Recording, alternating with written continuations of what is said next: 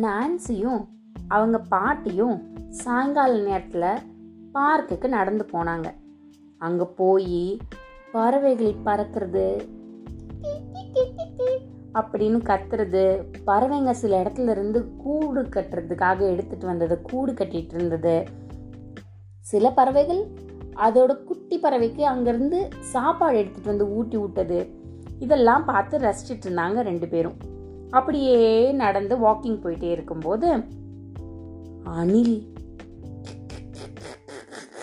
அப்படின்னு நிறைய விதைகள் எடுத்து சாப்பிட்டுட்டு இருந்தது.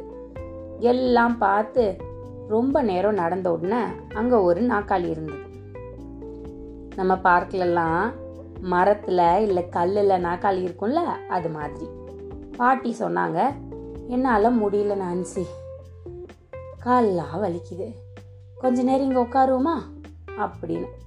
உட்காந்ததுக்கப்புறம் நான்சி பின்னாடி மாட்டியிருந்த பையிலிருந்து பாட்டிக்கு உள்ள நூல் எடுத்துட்டு வந்திருந்தா. அவங்க பாட்டி ஸ்வெட்டர்லாம் பின்னுவாங்க.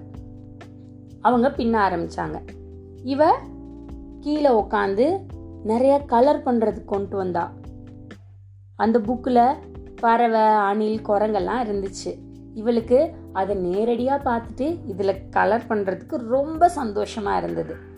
இப்படியே கொஞ்ச நேரம் பண்ணிகிட்டே இருக்கும்போது பாட்டிக்கு ரொம்ப டயர்டாயிருச்சு பின்னிட்டு இருந்ததை அப்படியே தள்ளி வச்சுட்டு ஒரு ரெண்டு நிமிஷம் தலை சாய்க்கிறேன் நான்சி அப்படின்னு படுத்துட்டாங்க.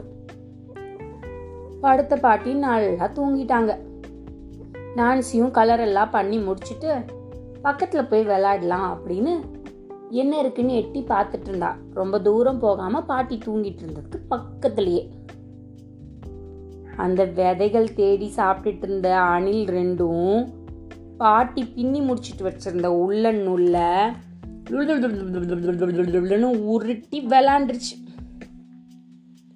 பாட்டி எந்திரிச்சு ஓ என்ன வேலை இது? அப்படின்னு அணிலோட காலில் கையில் பின்னாடி இருக்கிற வால்லெல்லாம் அந்த நூல் சுத்திடுச்சு.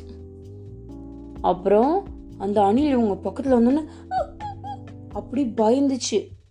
இல்லை இல்லைன்னு பொறுமையாக மெதுவாக தடவி கொடுத்துட்டு அதை எல்லாத்தையும் எடுத்து மறுபடியும் சுற்றி உள்ளே வச்சுட்டு பாட்டியும் நான்சியும் வீடு வந்துட்டாங்க. மீண்டும் அடுத்த கதையில் சந்திக்கும் வரை உங்களிடமிருந்து விடைபெறுவது ரேவா வல்லியப்பன் கதையும் நானும்.